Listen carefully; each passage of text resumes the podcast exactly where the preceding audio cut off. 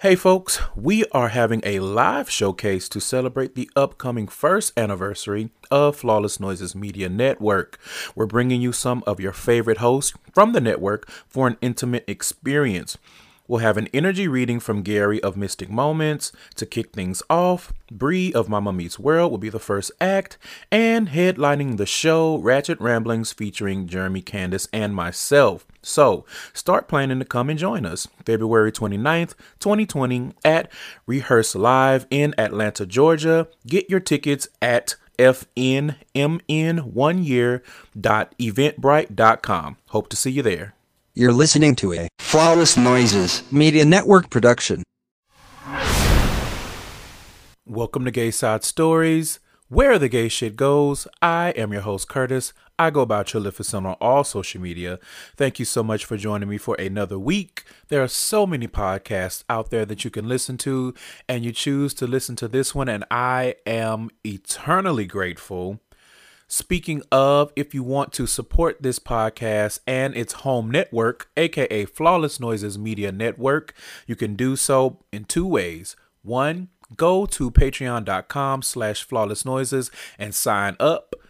In exchange for a little bit of money, you will be getting a lot of bonus content from myself and other hosts on Flawless Noises. You can also purchase some merchandise to help support this show. Go to flawlessnoises.com slash store, pick up a shirt or a tote. And now we're going to get the show started. All right, guys, I'm back with another first time guest and I'm excited because I love having new voices on the show. Don't get me wrong, I love my recurring voices as well, and I have a few of those scheduled in the weeks coming. But in the meantime, I have a fellow podcaster, which I also love having on the show. I have Avery from the Panel ATL podcast. And you might remember I mentioned meeting him in person here in the Seattle area back in July and we were supposed to do this then, but life be lifing. And he was on vacation. I wasn't trying to press him about doing no podcast while he is here trying to eat and get high and you know maybe hoe or whatever floats his boat. But welcome to the show. Thank you for joining me. I'm shocked. Um, yeah, I feel like you, you know, everything that you said was exactly what I was doing. Um, but thank you for having me. Is it good that I hold with one person though? Like, does that make me any better? Listen, I don't. I'm pro ho, so it don't matter how. As long as you are safe and had a good time, you can hold with as many people as you want. Thank you. I feel safe already on this here show. Okay, we pro ho. Let me rephrase. We we pro safe ho. Okay. Pro safe ho. Okay. Yeah. I'm here for this. You got to protect yourself out here because these men are trash and they will put your shit in jeopardy for the sake of a nut, and I refuse. Period. So but thanks for having me on the show finally. Yes, and I'm hoping that we can link again if you're still in Atlanta next February when we have the live show. I'll be in the city finally. I've been saying yes. that I'm gonna go to Atlanta for the past like 84 years and ain't been, but it's coming. I heard it is coming and I'm excited. So if I'm here or if I can make it back to Atlanta, I'm definitely coming. And if I don't come, I'm gonna send some people your way. Come through. Listen, the the link for the tickets will be in the show notes. Okay. But in the meantime, before we get started with the actual show, why don't you talk a little bit about the panel ATL, what it's about, and what inspired you to start it, and all those good things? Wow. Um, basically, it's ratchet. Um, what I like to say is we like ratchet, ratchet, people. Exactly, ratchet people who talk about shit that people want to hear. Um, so basically, what the panel ATL is, it is a group of people who come together from Atlanta. Um, it's a biweekly podcast, and people come together to talk about sex, love, dating, and social justice issues in Atlanta. So everything that we talk about is Atlanta based um, some of the cast is from Atlanta, born and raised like me. Some people are transplant. Um, but anyway, we come together as gay, bi, lesbian. We don't have trans. Uh, we've had trans visitors or guests on the show, um, but we just all come together from different backgrounds and talk about life and things that go on in the world of Atlanta. that bi-weekly. All right. So if you are in the Atlanta, Georgia, or close by, or you're just interested, you like what you hear, or it sounded interesting, the link to that show will also be in the show notes. Please check it out. We support our fellow LGBT podcasts here on this podcast, as well as under the Pods by QPOC banner. So this podcast has definitely been one on my radar, and I feel like it should be on yours as well and I'm not going to charge them for that amazing spot that I just did, although I should. You should. You should, because you're awesome. I appreciate that. Thank you. So, speaking of awesome, let's get into the first awesome segment, yeah? Yeah. And that, of course, is the queer query. Question. All right, first question. Since we're talking about podcasts, this is perfect. What's one of your top podcast wishes for the panel ATL? Um, so what I really wish for the show, I think that we've been what two two and a half years right now. Mhm. Um, and I feel like we have good content. We have a group of people that get along, that argue, but we love each other. I think right now it's time to actually engage more with our listeners and things that people need. Um, so what I want to do is be like a resource for people to for se- sex ed- education, sex health, um, how to please yourself and your partner, as well as other things um, in the community. I think we can branch off from podcasting um, and just be more of what people need in their daily life. Hmm. Listen to that. So you have the the spirit of service. I'm here for that because our community needs service. Listen, we are a flaming mess, but We are, and we don't know how to date either. So I mean, mean, we need help. there's a lot of things that we don't know how to do or we refuse to do better on. But that's another topic for another day, for another show or episode. Um, for me, I think one of my top wishes is probably very similar. Like, I definitely want to find a way to up the engagement with the show. Like, I could say the typical cliche stuff like i wish you know for more listeners or more exposure and things of that nature but i think i would be happier being where i am just with more engagement and if that leads Yes. to more listeners and and downloads and things of that nature well then great.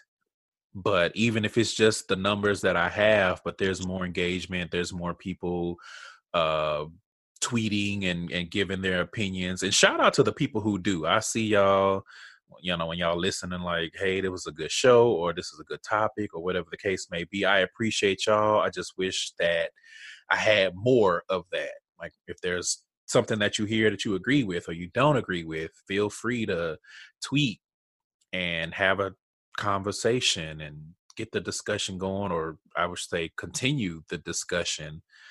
So that's definitely one of my top wishes and is in my bag to kind of figure out the marketing and I've said this before on multiple shows. I have a lot of skills. Marketing is not one of them. I, I do not understand marketing. So that's something that is in my back pocket to reach out or find someone and reach out to help with podcast marketing. Like, how do you get that engagement? How do you get those people to start listening and get those numbers to increase and all of those things? So, definitely uh, on the horizon, especially now with the podcast network, because it's not just my show that I have to think about, it's every show on the network. And as the co founder and I guess, I don't know, fake ass CEO or whatever you want to call it of the network is kind of my responsibility. So, you know what? Let's make that a call to action. Okay. If you hear this for either of us and you have that skill or you're willing to help out, and I don't mind, you know, paying for it, we'll have to talk about that because listen, Avery and I had a whole discussion about how poor we are before we started the show. But I'm not looking for a free service. I mean, if you're offering it for free, great. But I understand that that's a talent and a skill that people should pay for, and I don't mind doing that.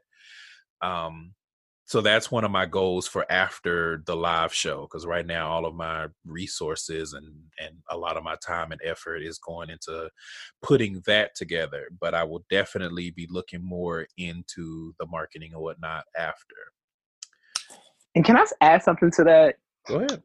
I get on a lot of my friends because a lot of my heterosexual friends just like oh you know i can't really connect with your show. And I'm like, that's a lie um, because we talk about straight issues too. We do have straight people on the show. But even if you don't listen to the podcast or you don't like something that your friend is selling or doing, just retweet it. It's free. Yeah. I retweet a lot of shit that black people be selling on Twitter that I'm like, I would never buy, but somebody on my timeline may like it. And it's a great idea. I just won't buy it. Just a simple retweet or like is all yeah. I'm asking for at first. Yeah. And I do that with podcasts a lot too. Like I'm subscribed to a lot of podcasts. Yes. I don't listen to them all. Although I do, I've been kind of uh, cycling through. So podcasts that I may not have listened to in a long time, you know, I'll give an episode or two a listen just because I need some variety in my ears these days. But trust and believe, I may not see everything. I may not always retweet because I never see people's links. I mean, but I don't really be on Twitter like that either. But I'm at least gonna give you that download.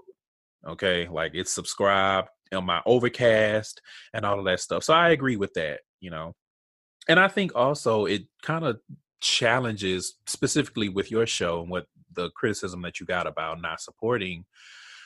I think it's it's a conversation to be had about what exactly is there not to connect with? Because while there may be things that you can't literally identify with, our lives are not that much different. Like we don't love differently, you know what I'm saying? We don't date differently.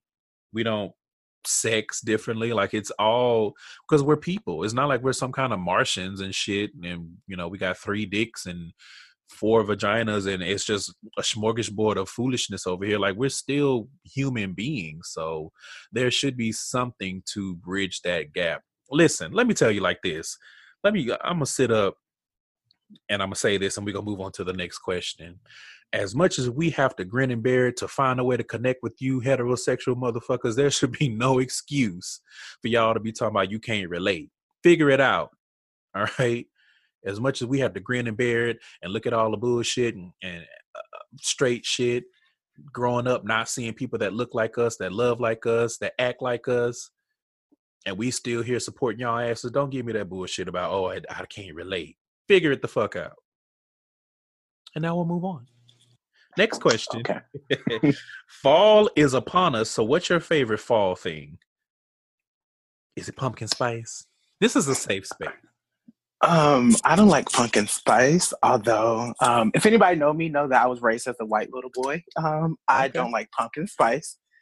Um, I for me, I love just the spirit of like fall to like winter because you have you have Halloween, you have Thanksgiving, you have Christmas, you have New Year's, and then shout out to the Capricorns, you have my birthday. So okay. for me, it's just not one set thing. It's just I'm in this time now that this is my favorite time of the year. I love I everything. the season. The season, the decorations, the spirits, niggas out here robbing people for Christmas gifts. Like okay, it's just a, a moment. wait a minute. we have gone astray. Wait. I can't. But yeah, it's just like it's the whole spirit. It's just, you know, I enjoy it. Okay. Um, for me, I love the fall going into the winter because of all the paid holidays. And I finally have a job again where I get paid holidays because that contractor life is is stressful sometimes depending on the position that you have. But I just like some days off, dog. Like give me my days off for Thanksgiving, give me my days off for Christmas, all right. Give me my days off for New Year's and let me just relax or travel or whatever I'm planning on doing, whatever the bank account allows. But that's my favorite part because there's like in the springtime, bitch, you ain't got no fucking holidays. You have to suffer from like January to what? May? Because most corporate jobs are not uh, honoring Easter anymore. So you don't get Good Friday off anymore depending on the industry that you're in. So it's like that's all that winter into spring. that's a long time to suffer before you get any paid holidays. So that's my favorite thing about the fall. And I guess, well, I can't even say that now. When I was in Houston, I liked the fall if we actually got a fall because that would get some of the humidity the fuck out of there. but now that I live in Seattle, that's like a non-factor. So now it's just like cold. Um, but you know, we persevere. We persevere. And I was just say I can't relate because I've definitely just got off a contract position and I'm freelancing it. So, you know, Listen. but I feel you. One day, hopefully in a Listen. few weeks, I'll be able to understand. Been there, done that. So prayers up on that. Thanks. Okay, last question. 2020, the year, not the club, is on the horizon. What are you most looking forward to for next year? Ooh, um, I think for me, I'm looking forward to s- stability. Mm, um, a word. Stability. And that applies financially. Like I'm looking forward to getting my next dream job. That's what I call it. People, you can have more than one dream job. I'm on second. Um, Hello. That I feel like I'm ready for a relationship. Mm. Um, I'm ready for that. Um, I'm ready to move. By December 31st, 2020, I will be out of the state of Georgia. So just a lot. I'm just open and ready for stability in my life because, you know, if you've been freelancing it and kind of on contract and you've like a lot of things I've transitioned, like graduating, a lot of things have happened that I'm in this moment of like, I don't know where the hell we going, but mm. we being pushed and forward. So I'm moving with it. So I just need stability right now and I'm ready for it. Mm. Okay. I like that. I guess I could kind of piggyback on that a bit. I'm looking forward to stability that is coming from change. Uh, I've been pretty transparent about it, so I'll continue. Um, I'm getting ready to see a psychiatrist um, and trying to finalize this diagnosis of bipolar 2. So I'm looking forward to treatment on that and hopefully getting closer to feeling quote unquote normal. And I'm looking forward to what that is going to open up and allow me to do.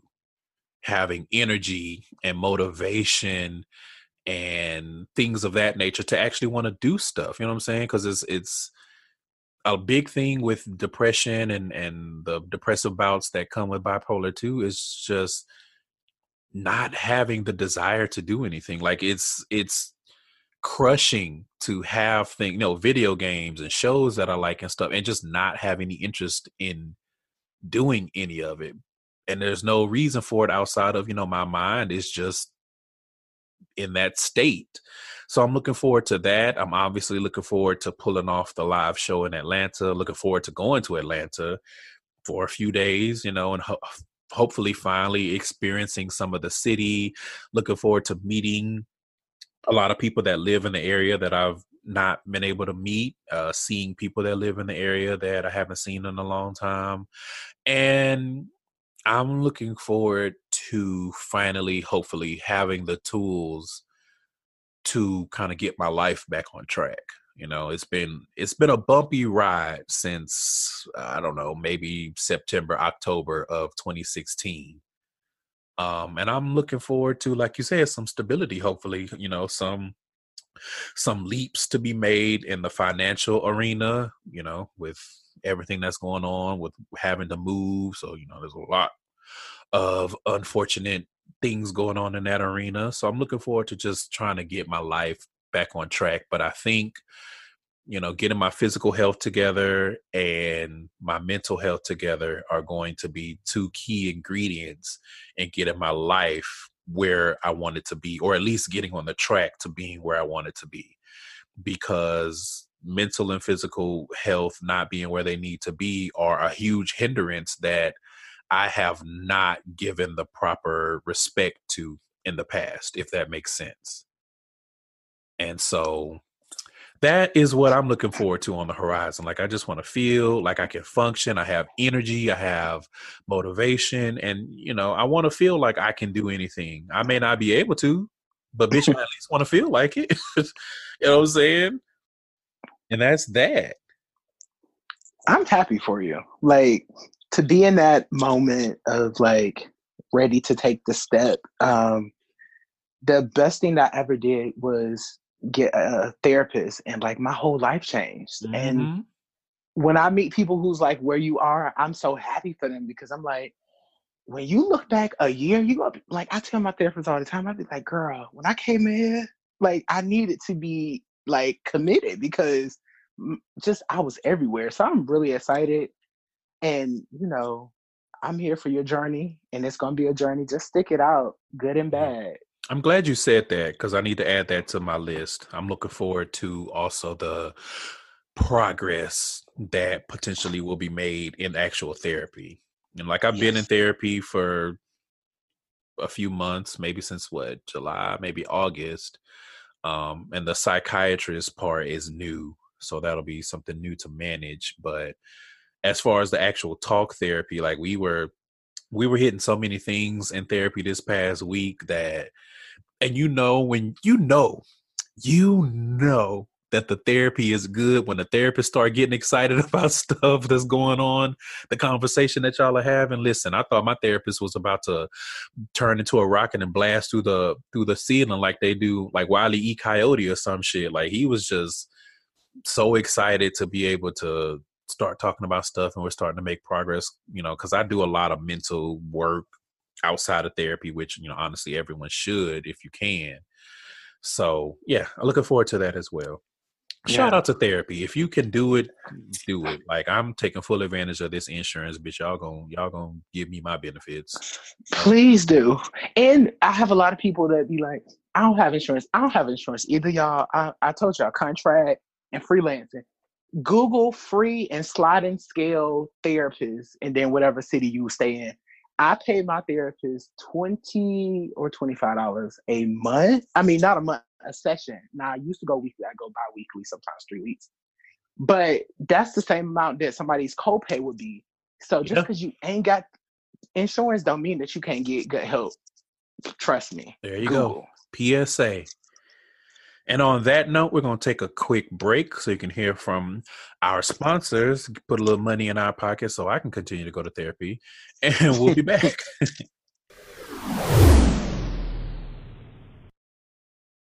Thank you for supporting the Flawless Noises Media Network. You can visit flawlessnoises.com for more information on our other wonderful shows. You can also connect with us on social media. Search for at Flawless Noises on Instagram, Twitter, and Facebook. Go to flawlessnoises.com slash store if you're interested in purchasing some merchandise. And if you really love us and would like some bonus content, subscribe to our Patreon. With 5 and $10 subscription levels, you're bound to hear something you like. Go to patreon.com slash flawlessnoises for more details. We thank you for taking the time to listen to our shows and supporting your favorite hosts. Please feel free to share with your friends, family, coworkers, and more.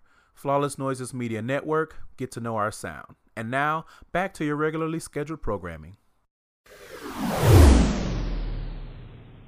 Okay, y'all, we're back from the break. Hopefully, you learned something. If not, well, I mean, you're about to because the main topic is here.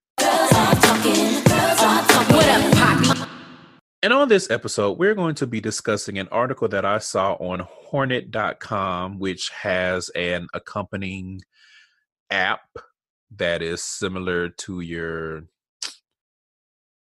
maybe not as crude but the same concept as a Jack'd and and all of those things but they also have a part where they have stories and articles and all kinds of stuff and this one is a really good one and it is titled 10 reasons why people cheat on their partners and this article was written by Dr. Chris Donaghue, a lecturer, therapist, host of the Loveline podcast, and expert on the Amber Rose show, among other things, writing books, all kinds of stuff.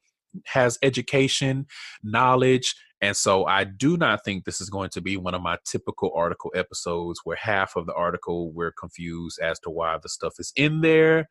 I think that this is going to be an interesting conversation. But before we start, Avery, I want to ask you so that we know where we're starting. What are your personal views on what constitutes cheating in a relationship? I think just like any relationship, um, I think it depends on the two people who's in it. Because I have a lot of friends that's in different forms of relationships that I would never be in. Because all the shit they be doing is cheating. Um, but for me, I feel like anything sexual, kissing, um, texting is cheating too. Um, so I think it basically depends on a person. Um, but we can get one. I read the article, so some of the things they talk about is like I'm like, oh, that's not cheating. But I think it, it ultimately depends on the person. But definitely sex and communicating with other people outside the relationship is cheating. Okay. And would you be open to forgiving or taking and taking a cheater back? I so I feel so strongly about this. Oh. You have to leave the person. Beyonce left Jay Z. She lit. He literally said in his lyrics, "I had to chase you to Rome."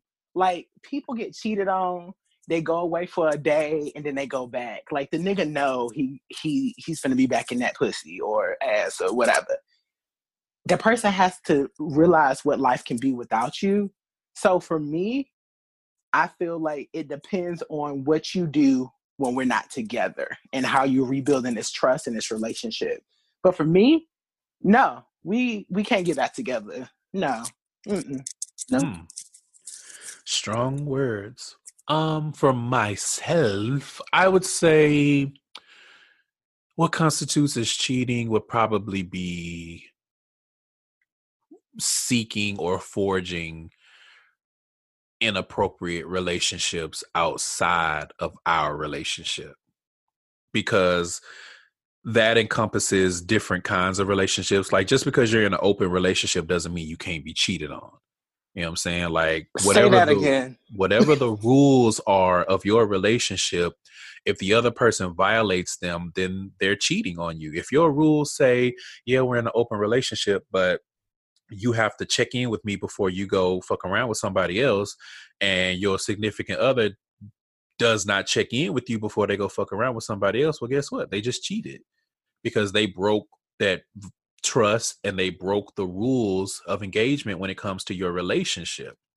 So I would say, whatever kind of relationships or whatever you're seeking outside of the relationship that you know is goes against whatever rules we've established in our relationship whether they be monogamy or rules of engagement for open relationship open marriage polyamory whatever the case may be if you violate that then to me, you're cheating. And that can be in the form of texting, being on the apps, even if you're not meeting people, obviously, you know, physical transgressions, hell, just confiding in somebody in a way that you don't confide in me, especially if it's about our relationship, to me is a form of cheating. Because we can't discount how powerful emotional connections can be because I can't imagine more things that are worse than being in a relationship and having your partner have an emotional connection with someone outside of the relationship. Like that would be too much. Um and as far as forgiving and taking a cheater back, I never say never.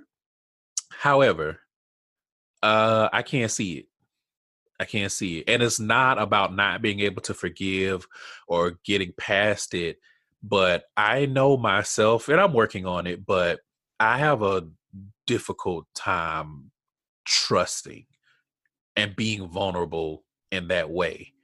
And so for someone to violate my trust and hurt me in that way, I don't know if I would be able to ever fully trust again in the way that I would need to trust in order for a relationship to continue. And I'm not even saying on no petty shit like every time you walk out the door, I'm gonna be thinking that you texting the next nigga, or every time you come in the door, let me smell your dick, or no shit like that. But it's just on a fundamental level. I feel like I would not be able to trust you with anything. I wouldn't be able to trust you to get my order from Burger King right because my like the foundations of my trust in you would be shattered. Um That's but deep. well, you know, I'm intense. You are. What's your sign? I'm a Gemini Oh God. Oh. and I'm intellectual, I know. I I think and analyze too much probably, but I have to Mm. one thing about it though is it's just being honest with myself. And if I can't be honest with myself, I can't expect myself to be honest with other people, especially in a relationship. So being honest with myself, and that would be something if I let's say in 2020 I'm on the verge of being in a relationship. Um You gotta speak it. You gotta I- speak it if you want it. I don't know if I want it, so I don't want to speak it. Okay. because that's how you get caught up. Um, and Gary from Mystic Moments, my new friend, you know, has has shown me that when I'm in tune, my powers of manifestation are much stronger than I realize. So I got to be careful with what I say. But in the event that that happens in 2020, that would be something that would definitely be communicated. Like whatever form of relationship we decide to be in, because I'm not, I don't necessarily subscribe to monogamy. I mean, it's not like I couldn't do it, but whatever. I didn't know that. Interesting. Yeah, well, you know, I like to. I mean, I like to be left alone a lot. So it's like, like, don't be over here thinking that we gonna be all up under each other every day. Go, go somewhere else with that. But anyway, um, yeah, I think it's it's that trust. You know, like trust is big for me. Uh, and it, it probably is the trauma talking. But hey, you know, we all got pain, iffy. So let's get into the article now.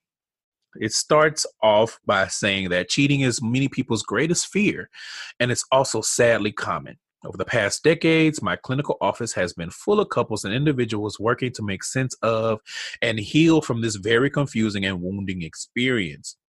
This article isn't about monogamy, but instead a look at why people cheat. Hmm. So the first point says monogamy is difficult. People are living longer and longer, which means our relationships are longer too. This allows for more difficult opportunities and more work needed to maintain a sustainable sexual life with our partner.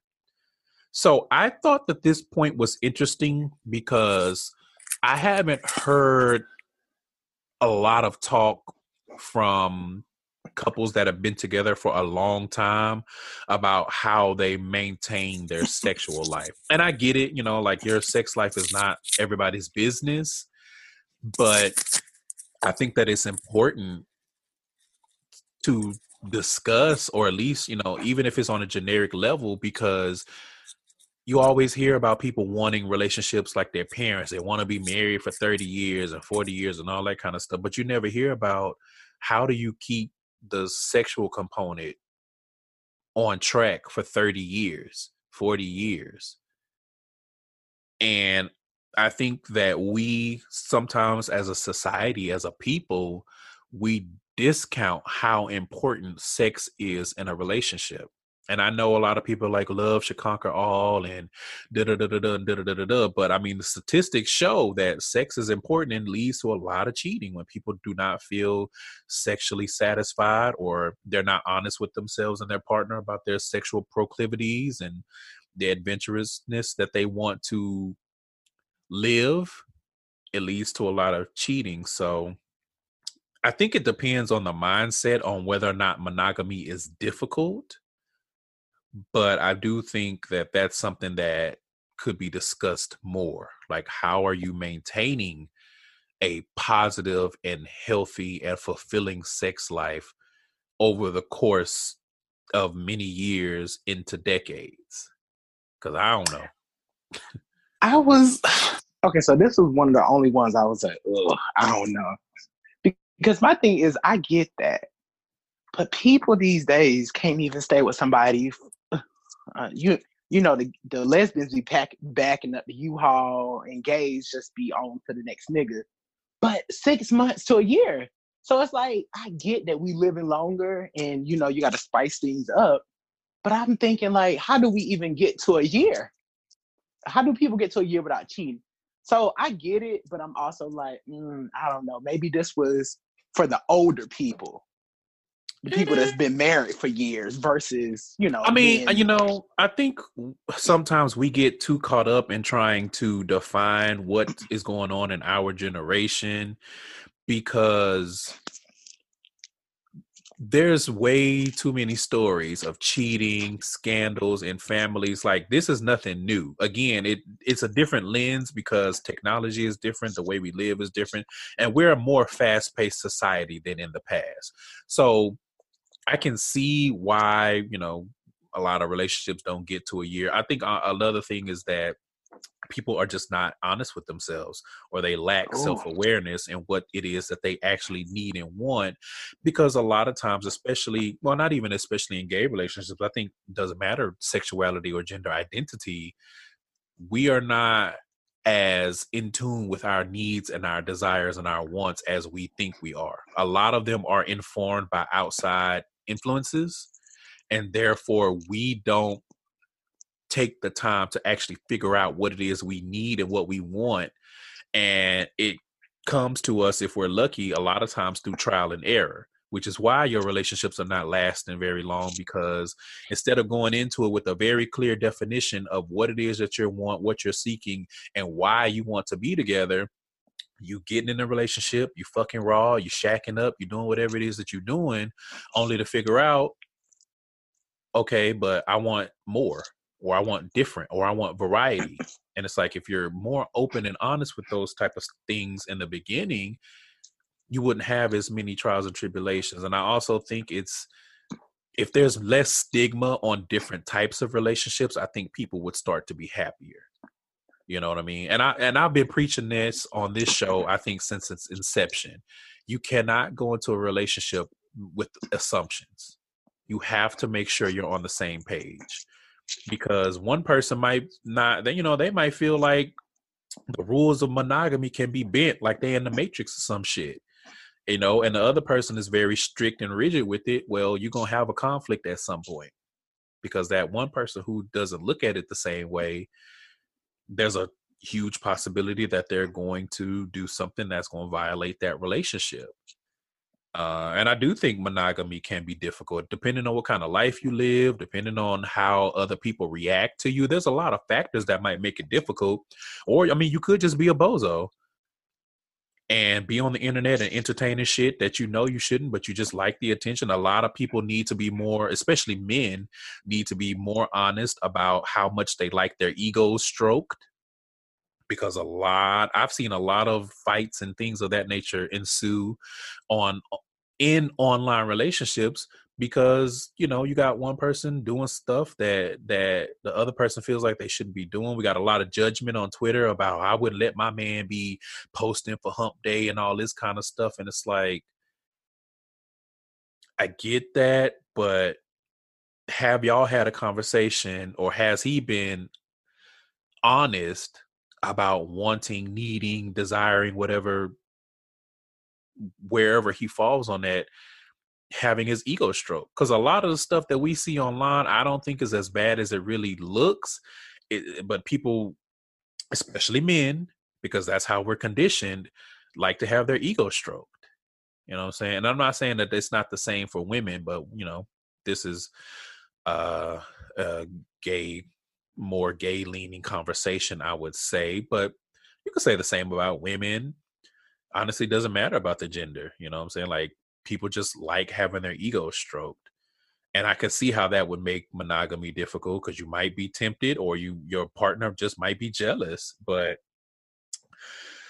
i think um back to the point that was made in the article there should be more conversations about keeping that sex life active and healthy in the, the long run and being upfront about what it is that you're into. You know what I'm saying? Like because I have seen I haven't seen a lot of examples of one person kind of dumbing down their sexual interest and proclivities and it leading to a successful relationship. Because eventually, you know what I'm saying? Like sex is a powerful motivator, which we'll get into actually in the next point. Number two says sex is a powerful human drive, energy, and force. Arousal is one of our most powerful drives. And sometimes it can even lower our inhibitions and override other priorities. Arousal will make us more comfortable putting body parts in our mouths that we wouldn't otherwise. That's a, a little much, but okay. Stay up too late online. We see that on Twitter all the time. And miss important events. And so, kind of just literally piggybacks on what I was just saying about sexual desire being a lot more powerful than a lot of people give it credence. And a lot of people feel like you should be able to keep that under control. And to an extent, I do agree, but it's also a primal urge. Like it's part of our design. We are designed as human beings to desire sex. And if you're not getting the kind of sex that you want, or if you have some curiosities that are not being, I don't know, being catered to, could lead to, you know, a lot of things. I I've been quiet because you read me. I'm like, is my therapist over here texting his ass because I ain't been like you have to reschedule because I'm going out of town. But I definitely feel like you have to be honest about what you need in a relationship um, overall. And I do think sex plays a huge part of a relationship. People, like you said, people like to think that it doesn't. But once you get over and you get used to how that man is treating you and that good man, what else does he what else does he have to offer you to get you from between A to C? Like I think sex is it's it's important. It's just as important as how he treats you. Yeah. How he and, fuck you is important how he treats you. And if we're talking about specifically gay men, knowing how sexually driven we can be as a group sometimes, not all the time, you would think that we would be more upfront and honest about our sexual needs.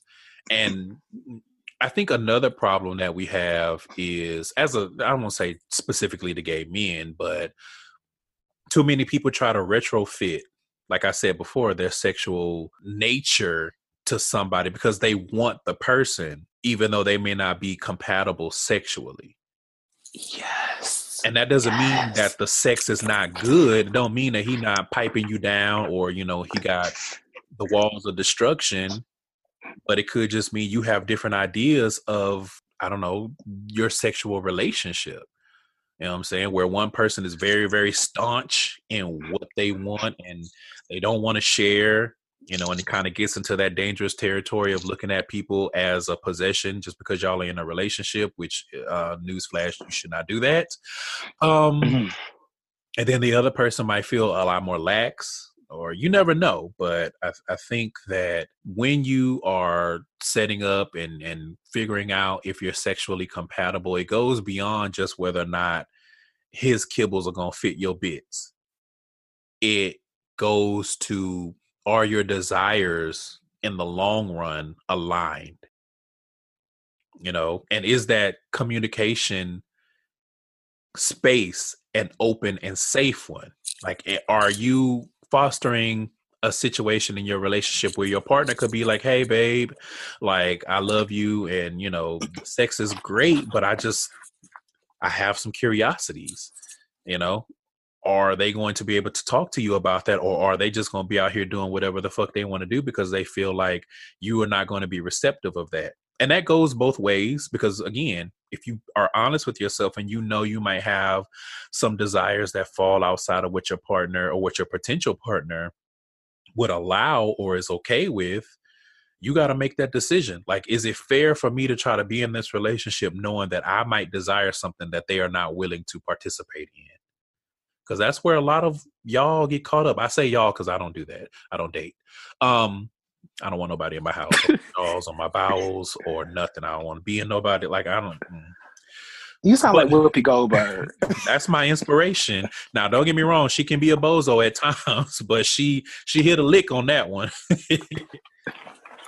but yeah, I think we just we cannot we cannot discount how powerful of a motivation sex is. Hell, I I don't have any statistics pulled up, but I would bear I would be confident in saying that the statistics probably show that a lot of cheating happens just because of some kind of sexual incompatibility.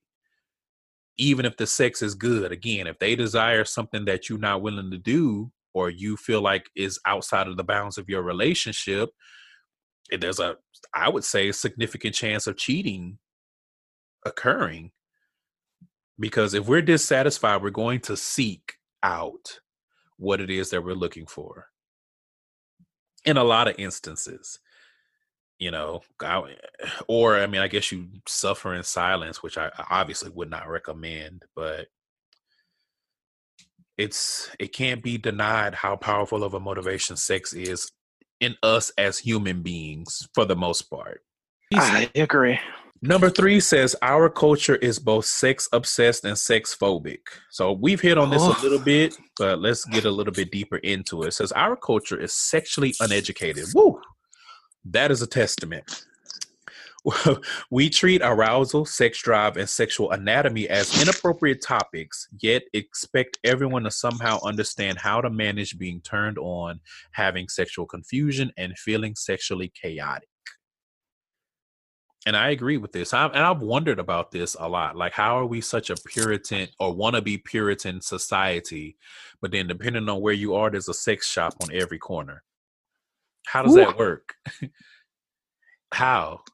Like, and uh, it goes. You know what a good example of this is is probably more so straight relationships with men who who want a porn star in the bed, but some kind of a Puritan sheep in the streets and it's like how do you want this woman to have all of this sexual experience and be able to swing on a ceiling fan and land a perfect 10 like Simone Biles on your dick without any mileage, quote unquote. Like, how do you think that uh, someone is going to learn those skills? Just like however you learn how to fuck, hopefully, because mm, according to the women, a lot of y'all straight men don't know what y'all do. Uh, they don't. They don't. They tell me, my friends tell me. I'm just saying, I'm just saying, but it's it's just like how how are we on both ends of the spectrum? It's not working. It can't work. And and it goes to a lot of things that you see online of, of people even within the community being so ill informed about HIV, about PrEP, about other STDs and STIs, about hell, a lot of different things we're so uneducated. Look at how many men don't know who men who love having sex with women have no idea how women's reproductive systems work. In 2019, you could probably get on Twitter and, and Google somebody or search for somebody talking about they they know for a fact that women pee out of the same hole that you know they take dick in, and it's like, wait, they don't. We don't know anything. I'm just playing. I, I kid. I kid you know what I'm saying? It's just like we we don't have the education because we're we're conditioned to feel like it's supposed to be a taboo thing. And it's supposed to be behind closed doors, and I think that there's a huge difference between people being in your personal business and just having generic information so that you can make informed decisions. That is true. But in gay world, I mean, we know how again how sex heavy parts of the community are and then to have puritanical views on top of hoish activities, it's like something's got to give. You know what I mean? I don't know what we can do to change that. Like I, like I mean, conversations me, like, like these. When I meet people, it's so embarrassing to say. When I meet people, I let them know. Like I be like, look, I talk about sex. Sex is sex is not something that I'm ashamed of. I like to have sex. So first we need to get over that. Cause you like you said, people like to be like, Oh, you talk about sex on your show. Yes, I talk about the many dicks I sucked and the people who didn't suck me up. Sorry, it's other people in my house. I'm trying to be a little quiet. But yeah. I I talk about it. And I because I feel like the more that I talk about it, other people get comfortable and they talk about the things that they like and they don't like. And I feel like if the Mhm. world was more open, a lot of people be more happier in the bedroom because they'll know what they like, they'll know what they don't like, and they'll know what they man and a woman like. And people wouldn't be cheating. Well, hopefully. I say hopefully because a trash person is going to be a trash person through and through, and it don't matter how much education, conversation, comfortability, or anything. None of that matters. If they trash, they just going to be trash. And they're gonna be trash. They just a, mm-hmm. a dumpster and not a cum dump. Well, good luck, everybody.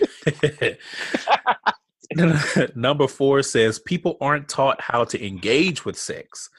All relationships must define their own boundaries. And we've talked about that already so far in the conversation.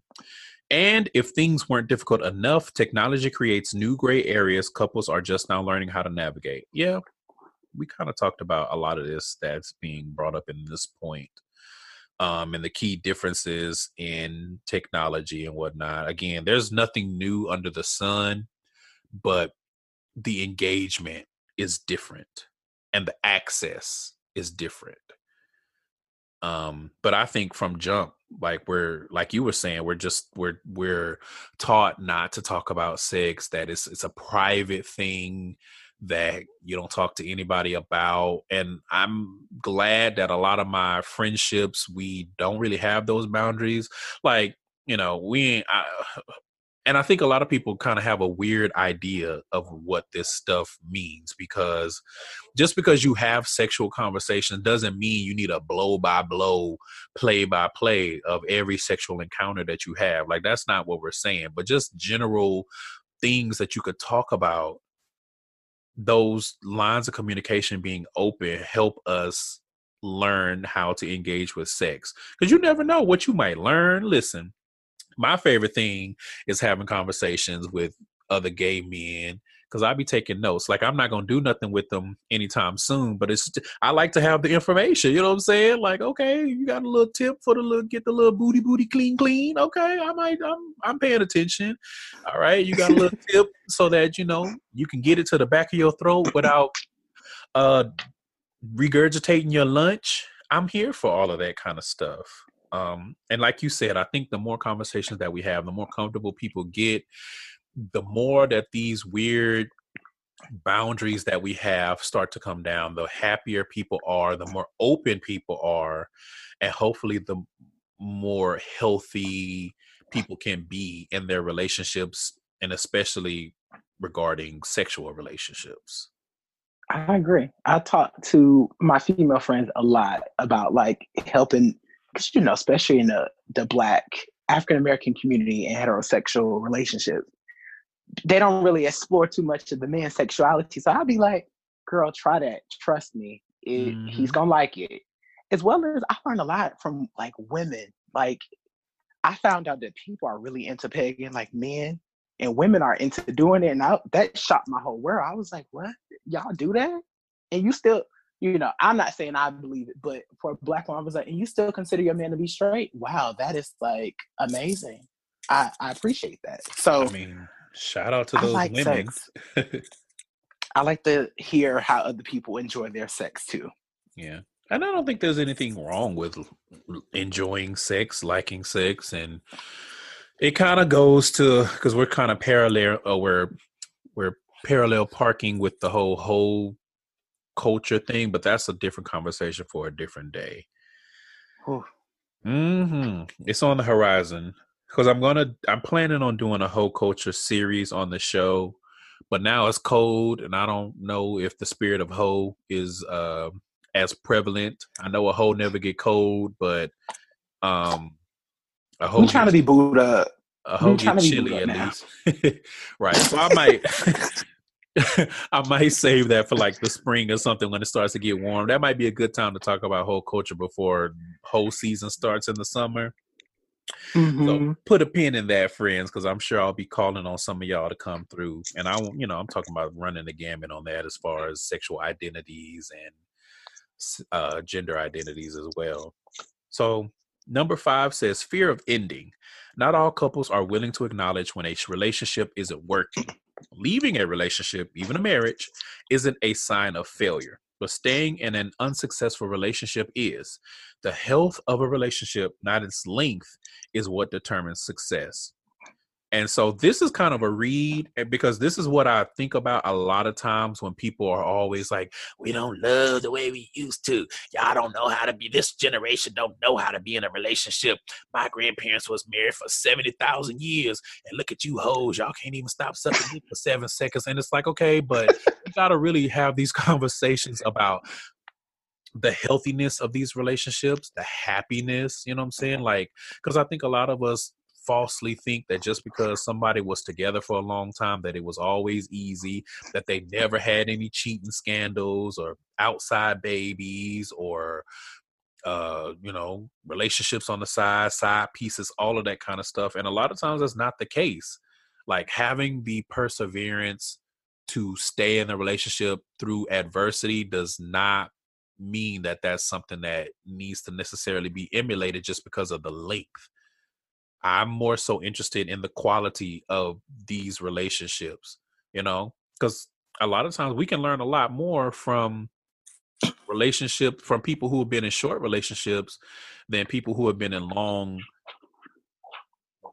arguably unsuccessful ones. Just like we can learn a lot from long successful relationships about dealing with people about again overcoming adversity and challenges and things of that nature but to the point uh, of what the author is saying i think a lot of us do have that fear of end of relationships ending of being alone and so we stay in situations where we're not happy and that can lead to cheating and whatnot and not just saying we're not you there's a lot of factors that could lead to it and and i think another part of the conversation that i don't know if it's in the article or not i don't think so though is a lot of times we're seeking comfort for one thing and it manifests itself in one way and a good ex- the reason why i say that the thing that's popping into my head while i'm thinking about it is i watch a lot of uh, investigation discovery and the shows that I prefer are the shows where shit goes awry in relationships. And a common theme that I saw in these relationships where a spouse is cheating and somebody end up getting killed, which is extreme, but I mean, shit happens, uh, obviously. Like, you know, they're telling the story or retelling the story. But a lot of a common theme that I've seen in these is that there's something going on in the main relationship. Financials are out of whack or whatever the case may be and somebody in that relationship is seeking comfort and it ends up turning into an affair of the sexual variety. And it's not necessarily cheating is not always necessarily looking for something sexual. That sometimes is just a byproduct of it. I've seen a lot of examples where people are searching for comfort again from financial issues, from religious issues from in-laws being terrible and they just seek they're just seeking an outlet and a connection and then the next thing you know you know what i'm saying they sucking dick. But it's just like you know but that wasn't the the the plan. It wasn't what they were actually seeking. It wasn't the desire and it's like and the words of my good sis Solange, do nothing without intention. Know why know what you're doing and why you're doing it. Well, there you go. There you go. And so a good way to punctuate that is to know why you're staying in a relationship. Whether it's good or bad, I think that's important to be cognizant of why am I here? Because then you can be more mindful of whether or not you're being satisfied like are the things that you want out of life and out of a relationship and out of a partner being achieved? Because i i think that's when we start getting into these tailspins is when we stop being cognizant of whether or not we're happy. And it leads to a lot. So I, I i don't know i just agree with this one like the health of relationship is is really what determines that success and if you're lucky then that healthy relationship will span a long time if you're into that sort of thing you know because not everybody is Ooh, I got read again. Moving on. Number six says we fear porn and underappreciate masturbation. Hmm. Solo sexuality, sex toys, fantasies, and porn are all healthy forms of sexuality and tools to support monogamy, not forms of cheating. By banning these forms of release, ooh, this is uh, badly edited, is to impose unhealthy sexual limits and set up an unsustainable relationship. Um, so there's a a, a sizable conversation that can be Mm-hmm. had about our relationship with porn, especially as gay men. We're not going to do that because we've already been jaw jacking quite a bit. But I will say that sexual expression, even within your relationship, is important. And if that means masturbating or watching porn or, you know, using toys on yourself while your partner's not there, I think that that is valid, but I also feel like the person that is doing these things needs to be honest with their partner about what they want. Because I can't, I don't know. I don't do relationship. I don't know her very well, but I can't imagine getting in a relationship and my partner being like, "Yeah, you don't, you don't get to jack off." Um, yeah, I was just about to ask, was do you consider that cheating? Because no, I don't. Okay. Whew. Like damn i can't love me? Shit you know what i'm saying? I can't i can't get a little cum in between like what the hell? Like I, but that's just me like if that's what you want to do in your relationship my only thing with that would be make sure your partner feels the same way. Like because you're not going to be met with anything but strife trying to impose those type of things on someone who doesn't agree. I'm not saying there's anything wrong with it i'm saying it don't work it wouldn't work for me Me neither. You know what I'm Let's- saying? Let's, get that clear. and I can't imagine me being upset about my partner. Like, you know, if if they home in the middle of the day and they want a little afternoon delight and they break out the sex toys, who are me to judge? Hell, my only thing is gonna be like, make sure you send me some pictures and video. But that's but that's I, just me. I, I feel like that definitely goes back to what I was saying about um first figuring out what type of relationship you have because not to get too much into my own personal business but you know i'm a pleaser so sometimes i don't come during sex because i'm worried about you. So it was natural for like me and my partner to like while he goes clean up take a shower for me to you know get my little nut. Like and it just it wasn't something that was like oh no shame. And for a lot of people it is. They like if your man don't get the nut like it's bad like he got a jack i'm like girl whatever y'all relationship is sexually it works for y'all if you, if you want to jack off after or before sex do what you want to do so i'm here for whatever works for your relationship and pleasing yourself because i believe if you don't know how to please yourself can't nobody else please you because can't nobody do me like I can do myself. Period. Listen, nobody. Foxy Brown had a whole song featuring Dru Hill. Can't nobody fuck me like me. It's on. She is a bad mama jamma. um yeah I, I i agree with that however i will say a little caveat because i know this is like a running joke i hope it's a joke although i Oh, don't think all of y'all are joking if you how do i put this don't be I'm that scared. don't be that person that goes into every sexual experience feeling like the shit is over after you get your nut Listen, because I see one too many tweets talking about I ain't licking no nipples after I nut. That's how you get blocked, beloved. like, if you get yours, I feel like let me speak for myself because I, you know, what y'all do in bedrooms, I guess, don't make me nut. But I'm just saying, I, I, I don't want to be in no situation where it's like, It depends. Now, it- if it's a hookup situation and Uh, it yeah, you beat me to it. You beat me to it. I was gonna say, you know, I'm not talking about hookup situation because I feel like oh, okay. you kind of lay down the parameters beforehand, or at least I try to. Like, if I know Yeah. I ain't trying to be doing nothing but getting my dick sucked, I'll make that be known. And I'm not trying Yeah. to force that on anybody. I would gravitate towards the ones that are like, yeah, I just want to suck some dick and then you can be on your way. Okay, cool. We on the same page. Versus we me see each other. listen, versus me hooking up with somebody knowing I ain't trying to suck no dick, but not saying nothing. And then when we get there, they trying to do 69 and I'm like, I, I don't I can't count that high.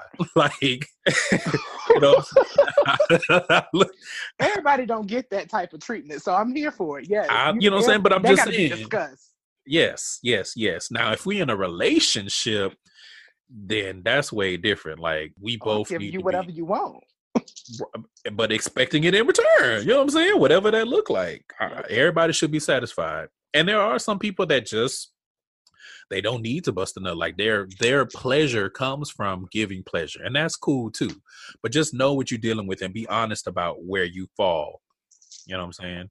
And I can't wait to get more into the porn uh aspect of things. I have an idea, and it might turn into a series, but we'll see. I'm working on that, lining up those guests. Please bring me back. I'm gonna invite myself. Uh, bring me back because there's a lot of things that I want to discuss about porn and different types of porn. So please bring me back. okay. Well, we're going to discuss. we shall discuss. Number seven says, Not everyone is built for monogamy. Woo, we could really stop right there, but I'm just going to keep on going. We should have started with that and ended. Probably. Fair. It says, Monogamy, marriage, and relationships are difficult. And it's not always anyone's fault, but the way we approach these institutions and the unrealistic expectations we carry, monogamy doesn't work for every person. I, I've had conversations on this show with someone about the fairy tale and feeling like what you have in your head is necessarily what relationships are, period, and not realizing that what you are desiring or what you think you desire, what you've been conditioned to want, only applies to you. And you have to, like I said before, you got to find people that are on the same page. Okay. Because a lot of times we be trying to get with people for whatever reason that's not even in the same library, let alone reading the same book on the same page, whatever the case may be. And so I think that it is important to realize that like we've been saying, monogamy is not for everyone, and you have to be honest about that. And it goes to the stigma of non-monogamous relationships because there's so much judgment, like, ugh, y'all doing this, you doing that, you doing, th-. and it's again, it's like what the next person does is not making you come. If you know you are monogamous and you are possessive and all of that kind of stuff, and you don't want to share, quote unquote, all that kind of stuff. There's nothing wrong with that, but you got to make sure that the other person is on the same page and you have to communicate that. We have to get out of this thinking that monogamy is the default because a lot of people don't default to it. And then that's when y'all be out here looking the fuck stupid. Everybody cheating, is dick and ass and pussy and all kinds of shit flying all over the place. And everybody mad. When if you to make these declarations and you are clear about these things from jump, not saying that you're not gonna run into issues or you're not gonna get cheated on because again, people are trash.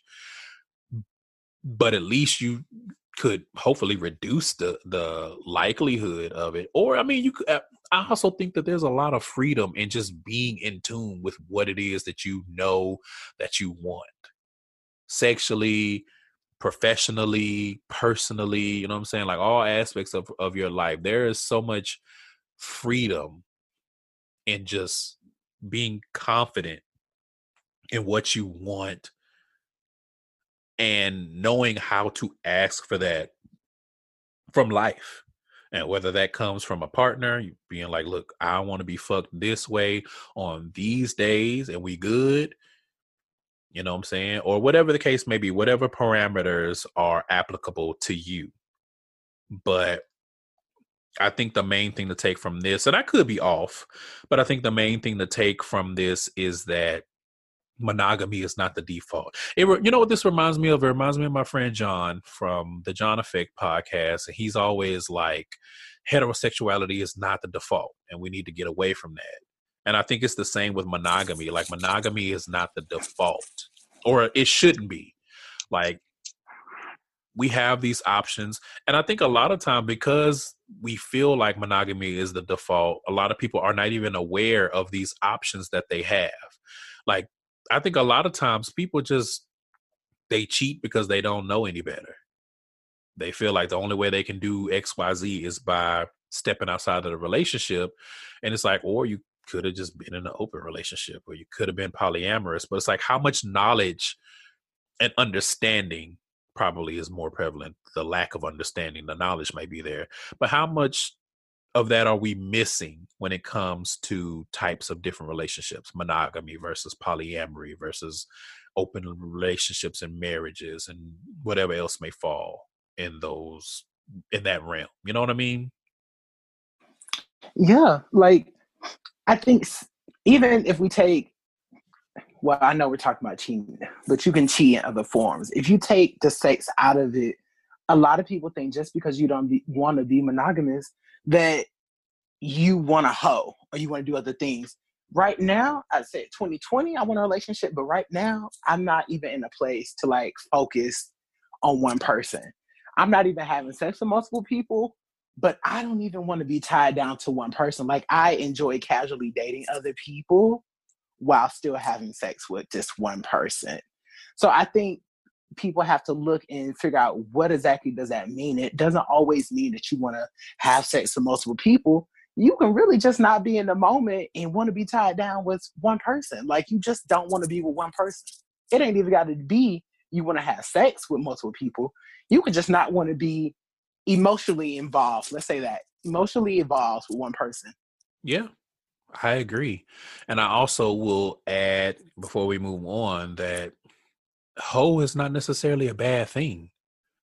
I think that when you hoe and you hurt people, that's when it's a bad thing.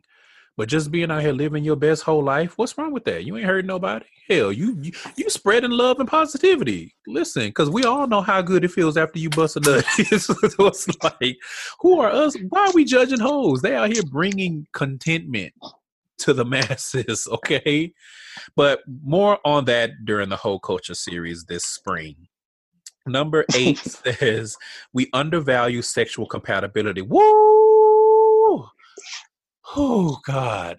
I have been preaching this on this show for so long about the importance of sexual compatibility. It goes on to say attraction to partners and lots of love don't necessarily lead to or create sexual compatibility. Let me read that again. Attraction to partners and lots of love don't necessarily lead to or create sexual compatibility. Monogamy will be an ongoing challenge for a relationship that has partners with differing sex drives, sexual interests, or a lack of sexual chemistry. Um, I really don't feel like I need to spend a lot of time on this one because I feel like I've talked about most of the points in this. And honestly, that first line is is it like mic drop. I can't relate um because I always have that, but for I don't need to say nothing. It sums it up. That for many yeah. people is the case. Not for me, but that is the case. Well, that's what I said. It doesn't necessarily lead to. In a lot of instances, it does. But in a lot of cases, I think we we are overconfident in our sexual compatibility because we're attracted or because we had a good sexual experience or even a few sexual experiences. That doesn't mean that y'all are on the same page as far as drive, interest, even chemistry. You know what I'm saying? Like, there's a lot of people out here that can get hard. That don't necessarily mean that they fuck with you. just is what it is but I think we can That's the uh, word. undervalue how important sexual compatibility and it don't just mean position because I think a lot of times when people hear sexual compatibility, they dumb it down to whether or not our positions are compatible, especially with gay sex. It's like it we're talking beyond just whether or not he's a top or he's a bottom or if he's a verse or whatever the case may be we're we're talking about again sex drive. Like he could be the perfect top and you could be the perfect bottom. But if you only trying to get penetrated once every two weeks and he trying to fuck something four days a week, y'all are not compatible. You know what I'm saying? Like that's the easiest example that I could come up with. He could be again, y'all could both be in a perfectly verse nirvana. But if his sex drive includes BDSM and you're not about that, guess what? You're gonna run into some incompatibility at some point, especially if that's something that he has a strong desire to pursue.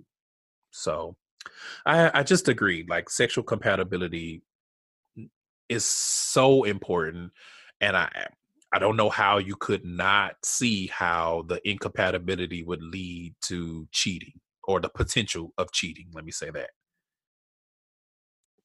Mm. Yeah. And on the flip side, number nine says we also undervalue sex as a form of bonding. Okay. Let me just uh, pat down the, the edges of my wig because I feel like I might get ready to get dragged. But anyway, it's it's not uncommon for a relationship to become committed and then allow sex to stop being a priority. A lack of sex doesn't lead to lack of sex drive. Mm. Let me read that again. A lack of sex doesn't lead to lack of sex drive. And your sex drive will be expressed in other ways. Make sex a priority and keep your relationship erotic.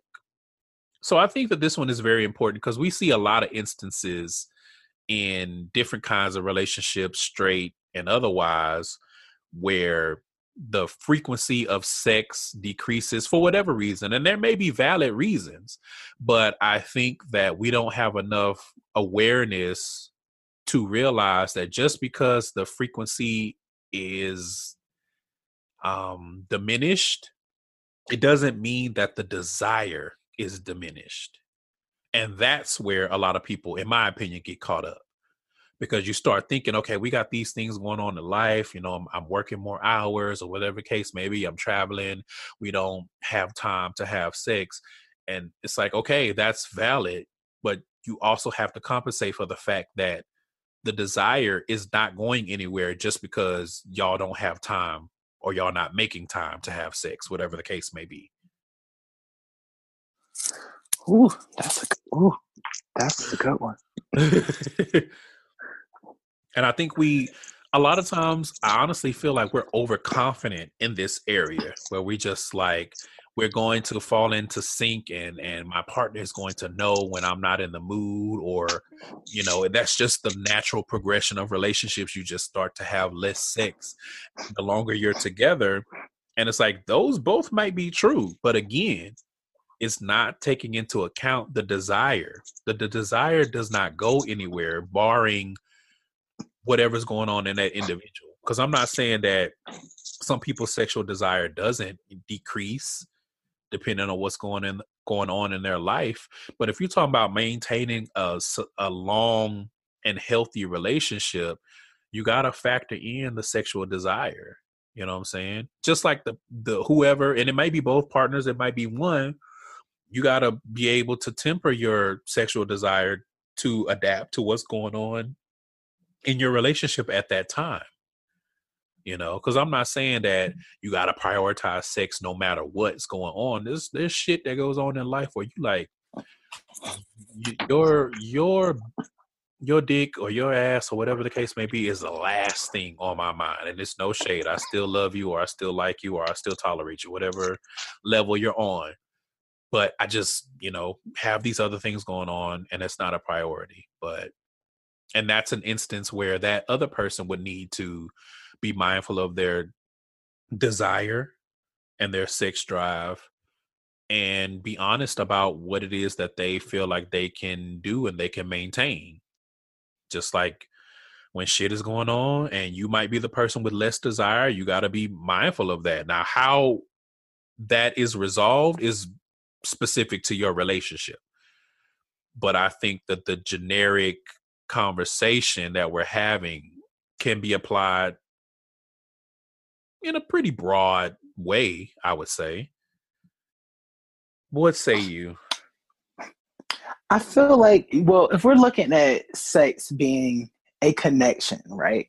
Mm-hmm. And you realize that your partner's not having that sex, I think the most natural thing that we do is we it's us. Um, and I had someone, I like had a friend that came to me with the same issue, and it's like, it's not you. Like, and I'm glad you said that because now this is what I'm about to say. Sex is a connection. When you are mentally not in that moment, you don't want to share that connection with someone because you're not going to be in it. Like, mm-hmm. you not you in two different worlds, and you know how sex is with that person. It's amazing, and you're not able to be in amazing headspace right now. So why would you want to have sex with someone if you don't have that same connection? Y'all are not on the same frequency. And I think on the flip side, for the person who does go out here and seek that comfort, that connection with someone else sexually, I think first you have to discuss it with your partner and figure out what's going on and not automatically assume it's you. Agreed. Okay, we are on the last point. We're going to wrap this right on up. Number 10 says inability to tolerate sexual vulnerability. It says robust relationships demand discussion. Mm. You need to talk about how the relationship is going and importantly, ask for the sex that you want. And I feel like I said this earlier about being cognizant of what's going on in the relationship and whether or not you're happy on an ongoing basis.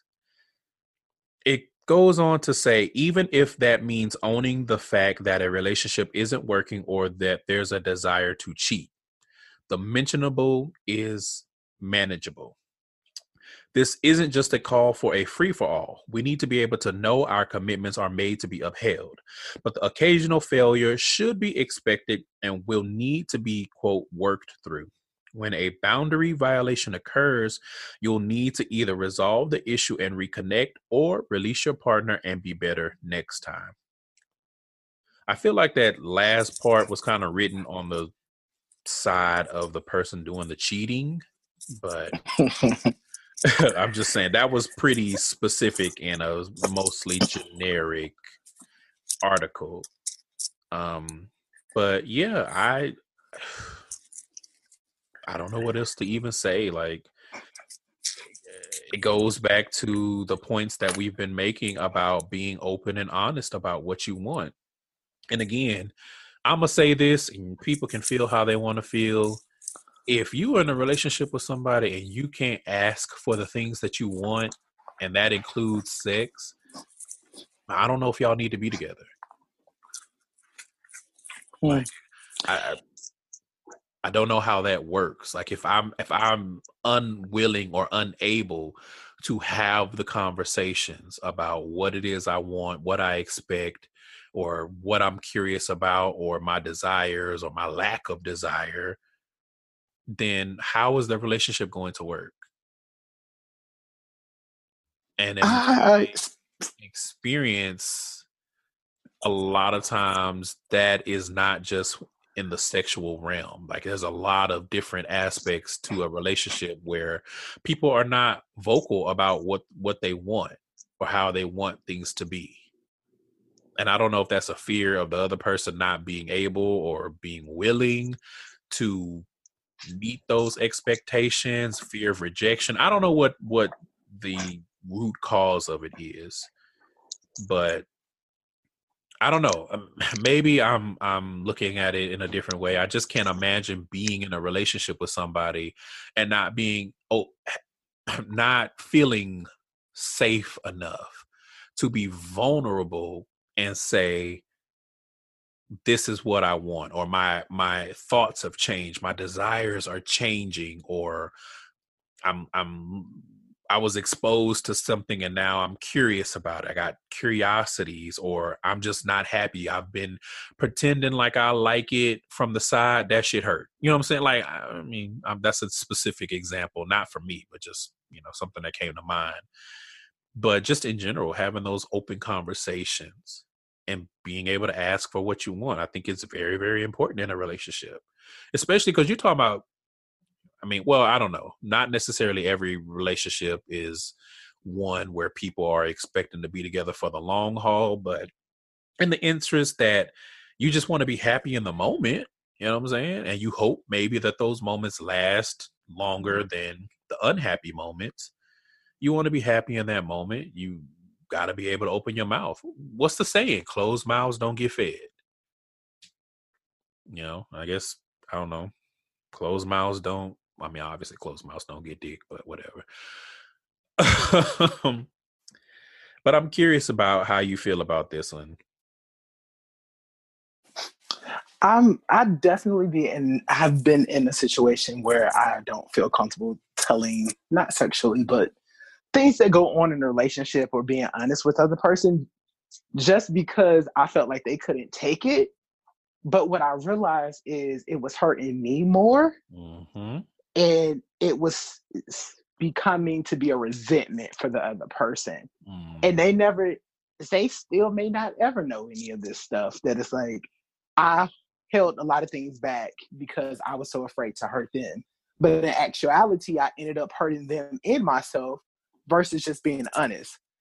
Um, so I agree. I think I think it's a little different when you're in a relationship to be like say, oh, always be honest.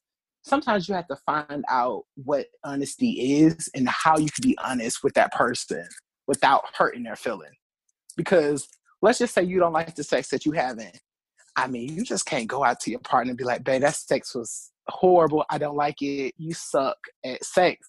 You know, you got to be a little, hey, so you know, I typically like this. That's what gets me there. You're doing a great job, but I would like for you to try this. So I think it's just finding different forms of communication with your partner to let them know what you need from them. So I don't disagree, but I think that the language here is important because a lot of people feel like honesty means just saying whatever whenever being honest is not the same as being tactful. Like you can be honest and still have tact. Um so that goes to your point about yeah it doesn't necessarily mean just blurt out whatever. It doesn't mean being crass. Like you don't have to be crass to be honest.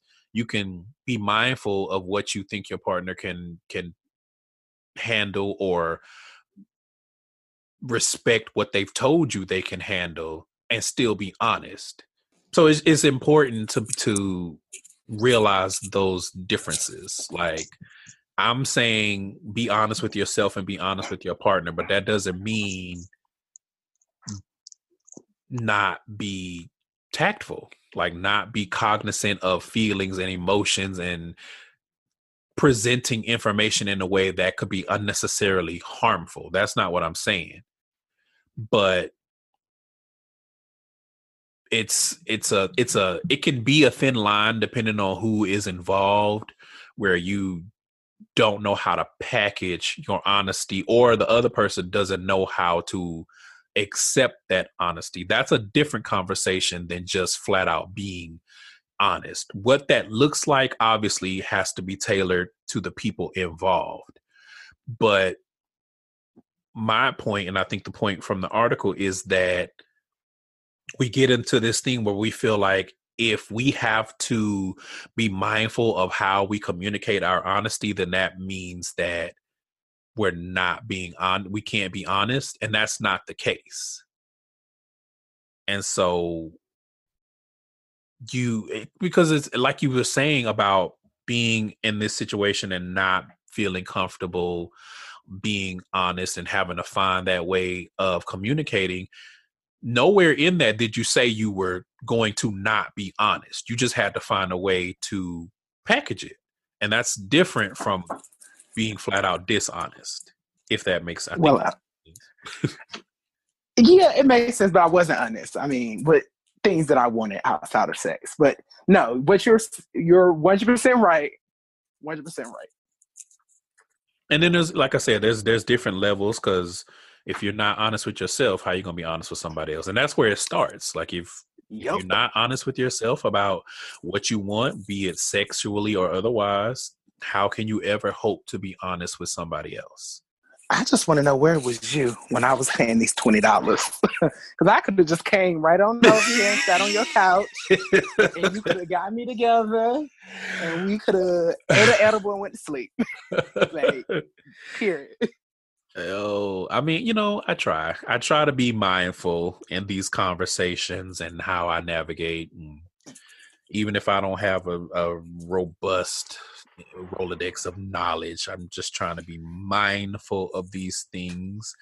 And I hope that you guys are out there being mindful in your relationships and may the odds ever be in your favor of not getting cheated on. And that's all I got on that.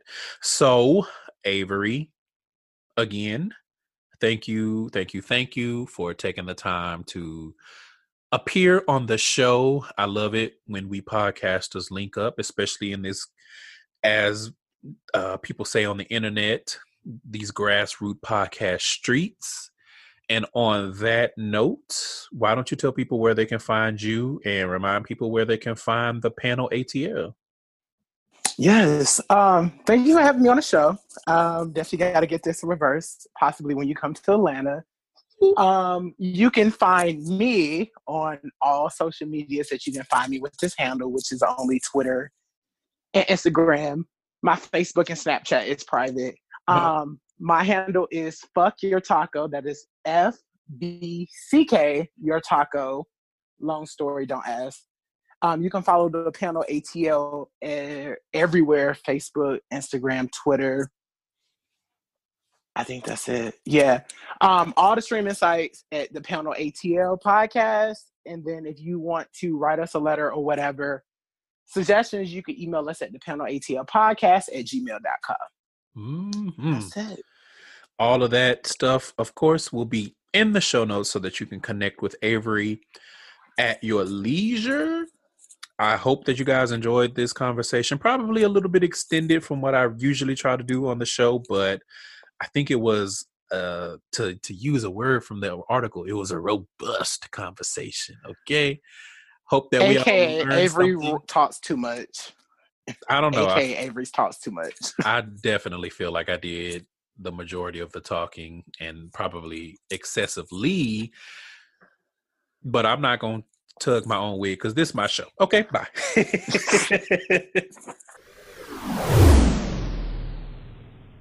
All right, you guys, that's going to wrap this show up. I hope you enjoyed it. Thank you again for listening. Remember, you can chime in at any time if you have thoughts on what you've heard. Go ahead and sound off. Use the hashtag GaySidePod when you're live tweeting or posting about the show so that everyone can see that. You can also send in letters, compliments, show topic ideas, stories, or whatever you may wish. I like to call it the gay side mail, all of which can be sent to gaysidestories at gmail.com. Please go ahead and do that. Also, go over to Apple Podcasts, leave a five star rating, and if you really love the show and want to show some support, leave a review, five stars as well. And make sure you're sharing this show with other people. Word of mouth is still the best way for podcasts like this one to reach more ears and get a bigger audience. So go ahead and tell someone that you love the podcast, friend, coworker, family, whatever the case may be. That is how we get more people to listen to these shows. And you know what? That's it. Love yourselves as always. Make sure you're protecting your walls or they will what? Crumble. And I will be back next week.